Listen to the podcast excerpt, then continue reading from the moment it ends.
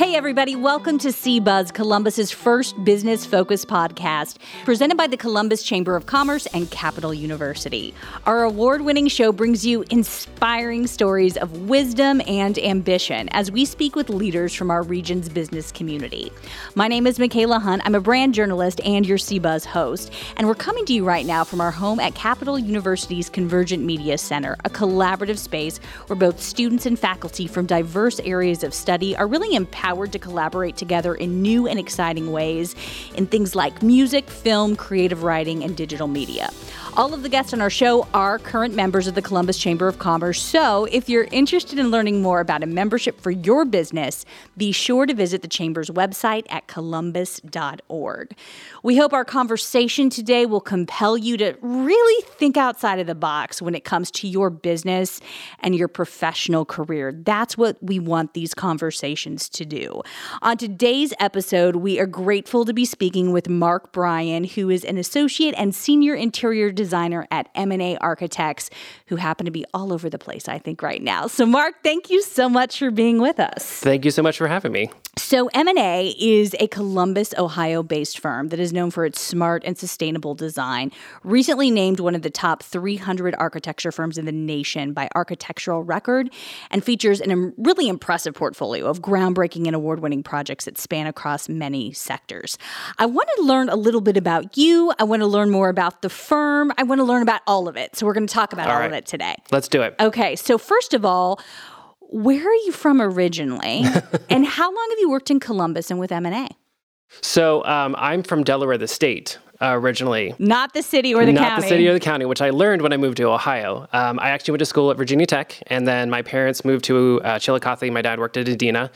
And when I graduated, I found myself coming to Columbus and have been here since 2004. Um, and I've been at MA since 2012 now. 2012. So seven years going strong. So, why did you want to go into design? Well, so my dad ran hospitals growing up. And as a kid, uh, I loved art and I loved being creative. And there was nothing better in my mind than being able to shape spaces that could affect people. And so, uh, I also took one of those aptitude tests, and it told me I could either be a translator or an interior designer. Uh, and so I said, well, I'd rather affect space and people with interior design. Fantastic. I love those little tests and quizzes because they do help us when we take they them do. at the right They really do. At the right time. Right right time, yes. so, you know, many folks are familiar with the work that you guys do, even if they don't actively realize it. And I also want to start here because you, maybe you could point out for us some M&A projects in Columbus that our listeners might recognize while we're driving or walking throughout the city. Absolutely. So uh, we are a firm of about 100 people now. We have our office here in Columbus, Cincinnati, and then we just opened up in Charlotte. Um, but our ones here in Columbus, so uh, we are working on the White Castle corporate headquarters uh, right now. Can't miss that. Nope, you can't. It's affected our entire skyline. Uh, I worked on the Big Lots corporate headquarters for about two plus years. That was my life. Um, we are working on the uh, freestanding emergency departments. So you might have seen them in Hilliard or New Albany. Um, we do a lot of work with OSU. So we worked on the Mount Hall renovation, and we're getting ready to work with them on the College of Nursing, uh, that expansion. Um, and we are also working on Easton, so we're the architect of record at Easton, uh, so doing a lot of projects with uh, Steiner and Georgetown in that area. Um, and I also worked on the Easton Management Office as well too, so all over. So I'm hearing a lot of different industries that you mm-hmm. work with. Um, so I'm wondering if it's your aesthetic or, or what is it that pairs you with the right client? Like, how does that work on your end? What do you look for? What do you think your clients are looking for when they find you? Well, so we, like you said, we work across a bunch of different sectors. So we have uh, healthcare, higher education, uh, senior living, multifamily residential, workplace, uh, just to name a few. Um, and really, it's at the end of the day, what we find the best pairing are people who want to push the boundaries a little bit, um, but we practice smart design, um, mean that we are listening to our clients. We make sure that we're designing for them. We're not designing uh, just for ourselves. We want to make sure that we're spending their money in the right location and we're educating them along the way too. So when we uh, get great clients, we form great relationships. It's not just a one and done, project's done, we're, we're done with that client. We like to uh, continue that relationship because you just never know what's going to come and evolve for them. So really building that relationship um, and just having uh, pie in the sky ideas that we can help translate into real innovative solutions for them. So, when I think about what you're saying about smart design, I'm pairing that with some of the older buildings that are well known in Columbus. And and I know that our environment impacts us as employees, as workers, but also the people that are coming into to those spaces.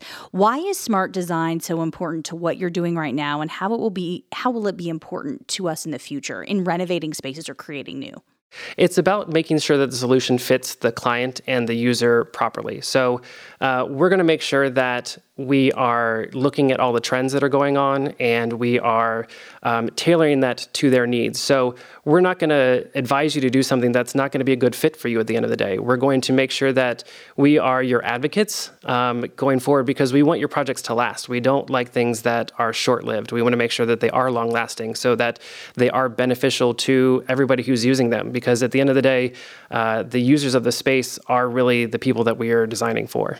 Let's talk more about your firm's mission and really how you're actively working towards that vision each and every day in the work that you're doing. So if you can restate that for me, what's what's the mission, what's the vision, and and and how do you incorporate that every day? Sure. So um, our mission is enriching lives through innovative design. And what that really means is we're trying to push past just uh, having a great project we want to make sure that our projects affect the community in a positive fashion. We want to make sure that uh, ultimately, again, the users who are going to be in those space uh, have a better outcome or a better um, experience through those spaces. So at the end of the day, that's ultimately you are incorporating that into every part of what you're doing with a client. Every part of what we're doing, whether it's through our front end on our research or whether it's the materials that we choose or the helping them with the site selection, we're trying to make sure that all of it we're pushing boundaries, but we're doing it responsibly. And at the end of the day, again, we're trying to make sure that we better our practice and our community. Let's talk about this comprehensive design team that you have because I think that goes to what you were just saying. Um, you really do have one at M&A. What types of advantages does that provide for your clients to have that comprehensive group? So at MA, um, we can really handle everything from the walls in, uh, except for things like the mechanicals or the electrical. So we have architects on staff, we have interior designers, we have lighting designers, we have code experts who are also our uh, who also do plan reviewing for the city. We have accessibility experts, um, and we have our experiential design team too. So basically, we're your one stop shop. If you think about it, we're kind of like uh, a recipe that you've got at home that you want to make. So rather than having to go to the store, you have everything in house. So we can offer all of those solutions to you um, in a seamless You're my manner. Pantry. Exactly. You're my you can pantry. go to us, you can find all the different pieces and parts that you need for your project, and we can really make it seamless because sometimes what happens is when you have pulled from other different groups, you're trying to force things together that just don't work as well as they could. And it really sometimes hinders the innovative process. I mean, how common is it to have all of that together in your industry versus having to part and parcel if I'm the client? It's really not. Um, I mean, I've worked, I've been fortunate enough to work at many different firms, and this is one of the few firms that I've uh, seen out there that actually takes all of those different avenues and aspects and melds them together in a seamless process and offers it to you um, in a way that again, we can be your advocate and we can educate you along the process to help you understand why some of these aspects are so important. So, I want to dive a little deeper into some of the problems your team is focusing on designing solutions for right now. Yep. So, what are some of those? So, uh, we've got our research and innovation team. And we have done two white papers so far. We've done a white paper on the senior living uh, facilities and the correct lighting levels because we know that fall risks are such an important thing for them. And so we've taken that and we've been able to translate it into actionable solutions. We are we did a uh, white paper on the future of higher education and distance learning, um, and we were looking at new ways that students are going to be learning, the different types of students, the different types of spaces that they're going to be needing. So translating that into space design too.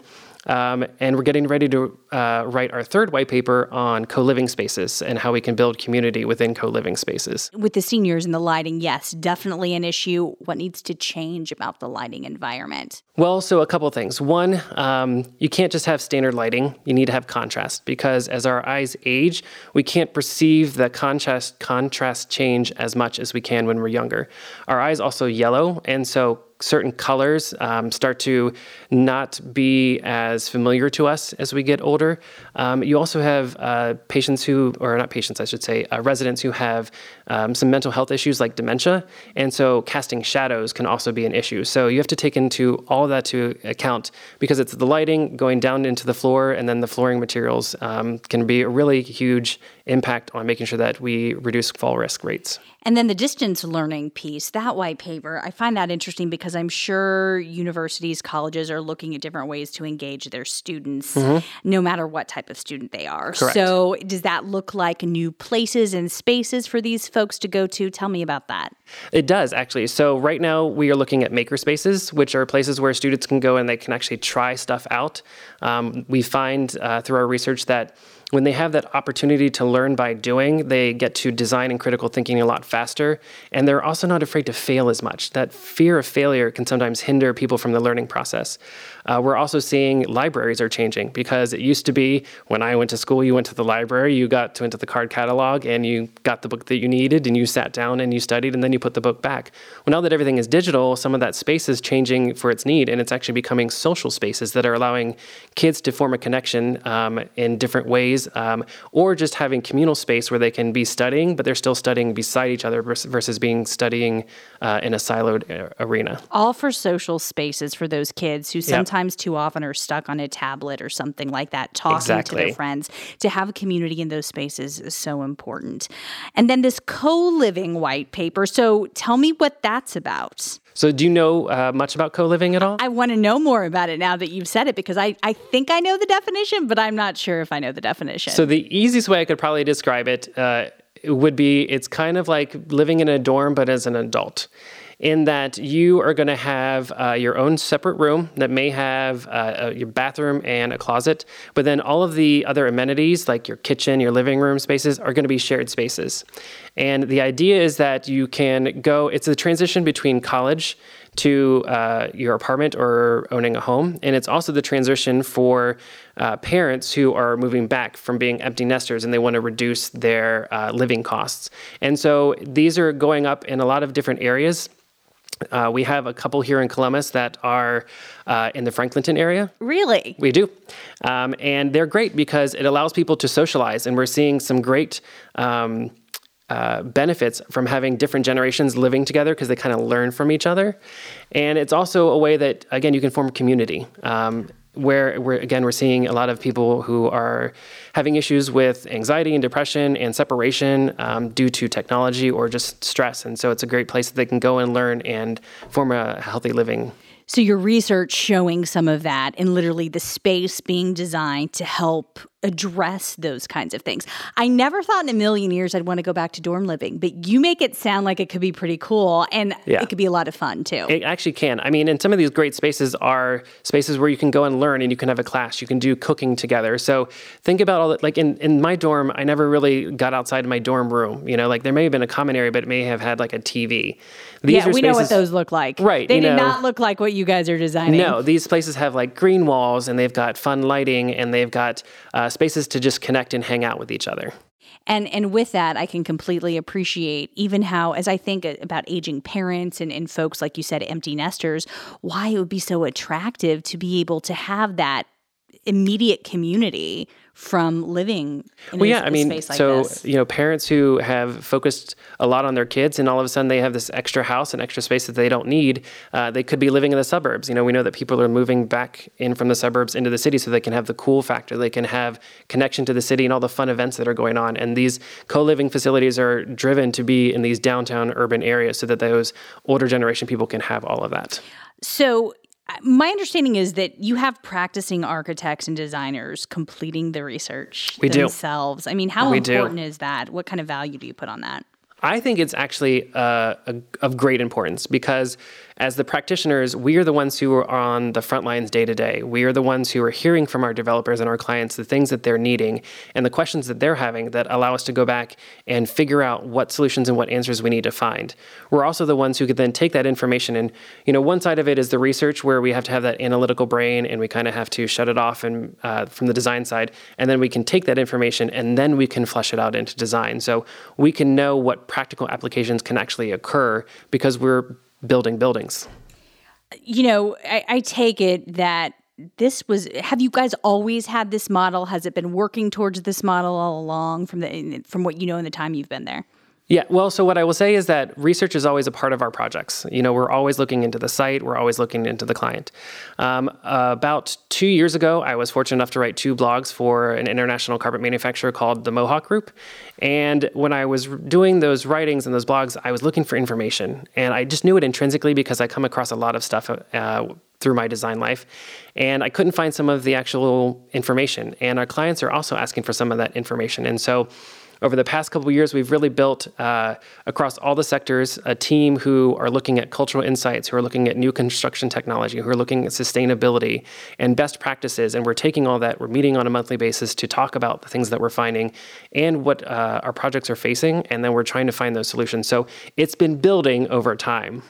I want to apply that for our listeners because a lot of them are working in a situation or have a company where they're they're thinking about implementing maybe a new process um, into a business model. Because I mean, there's adjustment and there is growth, and there can be pain points in there.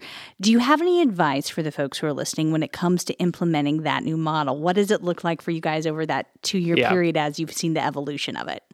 So, the first thing that I would say is you have to figure out what the right question is for you. Like, what are you trying to solve for? You can't just say, okay, well, I want to form a research team without knowing why you need to form a research team. Um, the other thing is you need to make sure that you have support. So making sure that uh, whoever is in your organization that um, you can see as a leader in the company, you can reach out to them and you can talk to them and help them understand why you think this is important. And also listen from them. It's okay for things to morph. It's okay for things to change. You also have to not be afraid for for that change to come because at the end of the day, it's going to be an evolutionary process that's going to uh, probably. Uh, sometimes I think about it as like, you know, a toddler trying to walk. You know, sometimes you bump into some things and you find things that you never knew you actually needed. And then other times, you, as you're learning and growing, you just naturally evolve the process. So it's going to be an evolution at the end of the day. It's never going to be a straight linear line.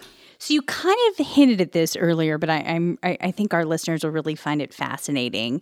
You guys are paving the path for mental illness awareness in our community. You're one of the groups that's doing that um, mental health awareness. And it's really amazing to see the work that you're doing on a daily basis to combat stress specifically.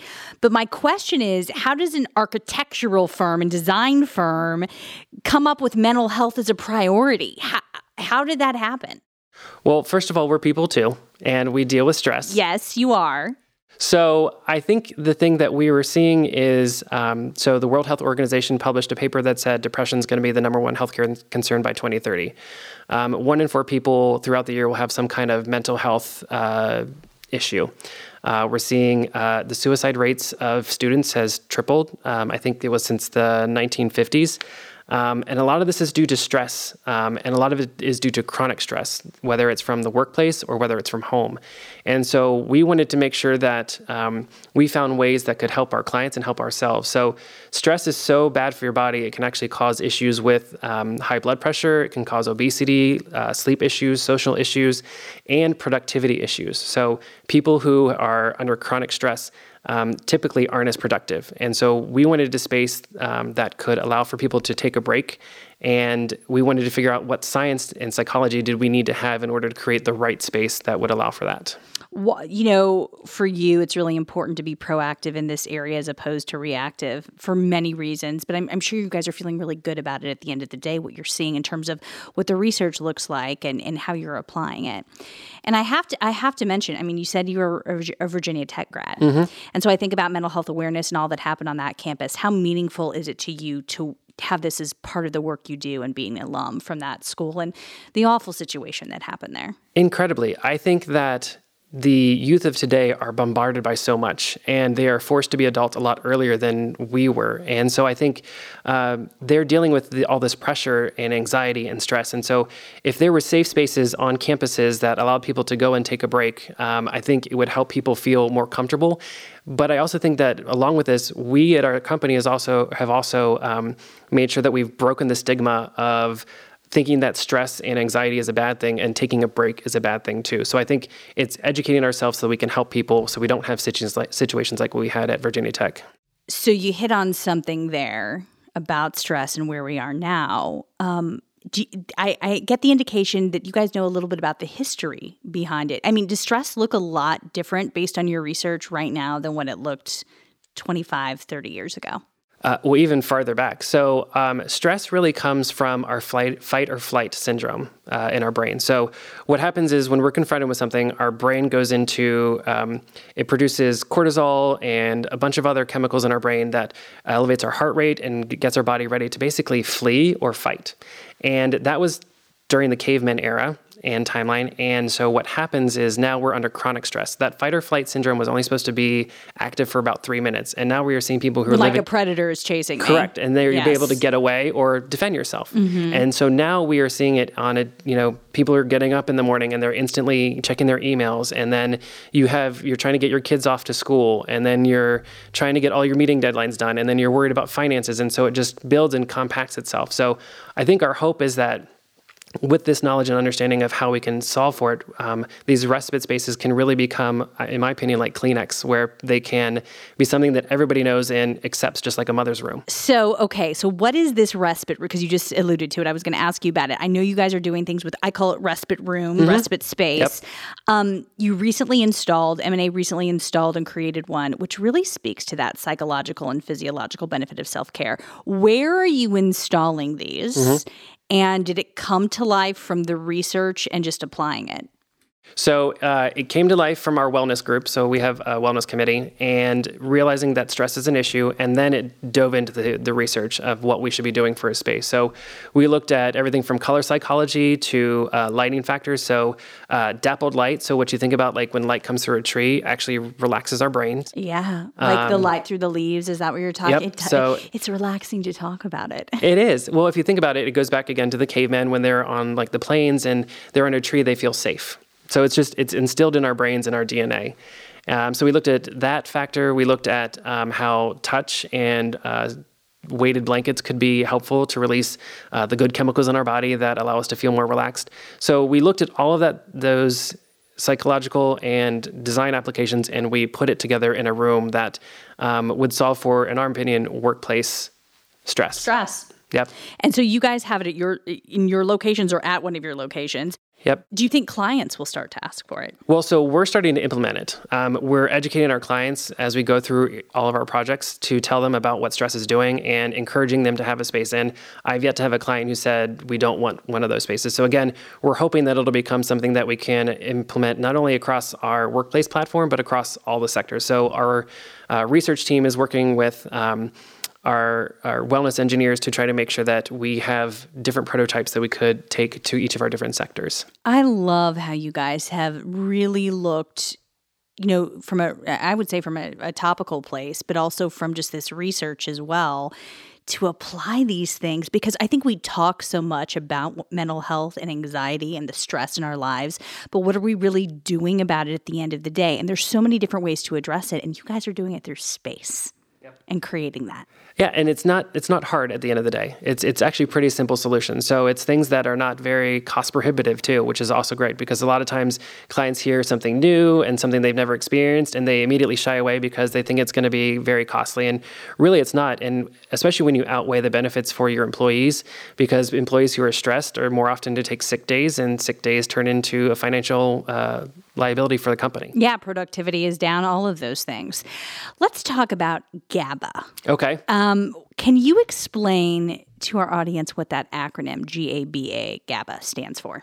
Sure. So GABA is gamma aminobutyric acid, um, and really what it is is it's the uh, neuroinhibitor that when we get stressed out, it's kind of like the brakes on that stress, and so it helps calm us down, and it's a great thing. But when you're under chronic stress, it actually um, decreases. So the more you're under chronic stress, the less GABA you have in your body. And so, some ways that you can actually see symptoms of um, having an issue with like low GABA are um, irritable bowel syndrome. Uh, if your hands and feet are continually cold, uh, if you are uh, more prone to um, not being able to deal with certain situations, light sensitivity. So, there's a lot of things that our body does to tell us that we are having issues psychologically. This probably is the first time we've talking about we've talked about like IBS on this program. I'm going to really tell you the truth on that. But with that though it all goes back to stress. And so I'm thinking about all the things you just told me, you know, kind of the cold sensations, you know, and, and some of those things. What steps can we take in our own spaces to increase our GABA? Can we can we bring GABA back? Can we increase it? Can we bring it back? What can we do in our in our own spaces to make that happen? Just by having mindful practices. So, uh, a lot of studies have shown that simple mindfulness. Um, allows you to be more productive because you're uh, focusing on what's causing you stress and you're allowing it to uh, just release it. So, taking a space and going and having a simple breathing exercise allows you to uh, just relax your brain and relax your body and get you out of that fight or flight syndrome situation. So, that's really the, the issue is wanting to get out of that stressful situation, whatever that case may be do I need to have a space in my office building? I mean, going back to the respite rooms, but like what can I create on my own in my home? Do I need to have sure. that space where I'm being mindful and meditating or can I do I get the same effect with my GABA if I'm doing it in the middle of my living room with the TV on? I take it I won't. I would suggest not the TV on. what I would suggest is you find a quiet place. Um, it could be outside. It could be just wherever you feel comfortable. And really, what you're going to want to do is you're going to want to uh, take some centering breaths. You're going to want to just uh, acknowledge where your feelings are coming from, and just allow them to to not affect you anymore. Whether it's through deep breathing. So I think you can do that um, anywhere as long as you have uh, a safe space to do it. You guys are really kind of blazing a trail in what you're doing and, and, and how you describe this to me and, and, and our listeners today. Um, innovation isn't always easy, though. It, it's not always easy. So, what do you think comes next? I mean, can you can you take the crystal ball? Can you be the futurist for a minute and, and think in your space, given all that you're doing right now, what might the future look like? For uh, wellness in general, I think we're going to have more wellness spaces, obviously. I think the respite room is just the first step. I think we're going to see things like tech free zones um, where we can go in, um, almost library esque, almost, where you go and uh, you don't take your phone in with you. And so you're purposefully separating yourself from one of those stressors. So those spaces that allow you to work where you want to and how you want to, um, and not be bothered by those stressors when you when you face them. What are some brands that are really blazing the trail when it comes to innovation, do you think? Um, well, so I think there's a couple different things. Um, Lululemon um, is one that's great. So we were at South by Southwest this last year, and they had a brand activation where you went in and uh, you could put these goggles on and the calmer you were, the more vibrant the colors were. So you were actually rewarding yourself by being more calm and your and your brain was reading that, so you just would continue. To come so there's sensors more. that allow you to understand that. Um, Google had glasses at the Design Milan Fair that actually um, responded to your body in the way that you were stressed and changed part of the environment. So I think that we could see Google Glasses that would maybe paint pictures or artwork or change our perception of what we're seeing. They have totally changed that development concept from what it was back in, I don't know, 2010, 2011. Right? No longer a search engine. No longer a search engine. Um, and and really at the end of the day that's what innovation looks like even if you have a fail right even mm-hmm. if you mm-hmm. have one of those situations or not even a fail something where it just is not catching on they went back to the drawing board and decided to go a different direction and as you mentioned i mean this is this is where they are with that concept now so it's it's been awesome spending time with you. I really do appreciate you being here. I, I just want to ask you uh, from from you know a young professional personally because we have a lot of those who listen to this as well. What really motivates you and gets you up in the morning to do the work, to do life? I mean, where are you right now with all the stressors that we do have in society and that probably impact you just like they impact me and the rest of our listeners? So I think uh, part of it is the company I work for. Um, we have a great culture at MA. Um, it's a culture built on support of one another and really acting as a workplace family. And so I have mentors there that I can reach out to, that I can ask questions, and I don't have to be afraid to ask stupid questions.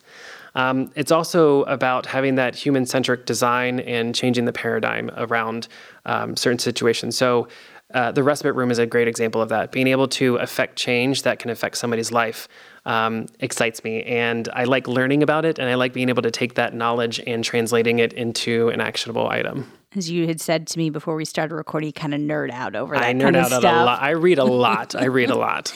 Any advice for our listeners who might be struggling to find their motivation, to find their why? I would say um, go back to what interested you as a child um, because I think there's a lot of good thoughts there that we sometimes brush away from as we go through school or life. I would say just start reading a little bit. Just start seeing what pings your interest when you are reading an article.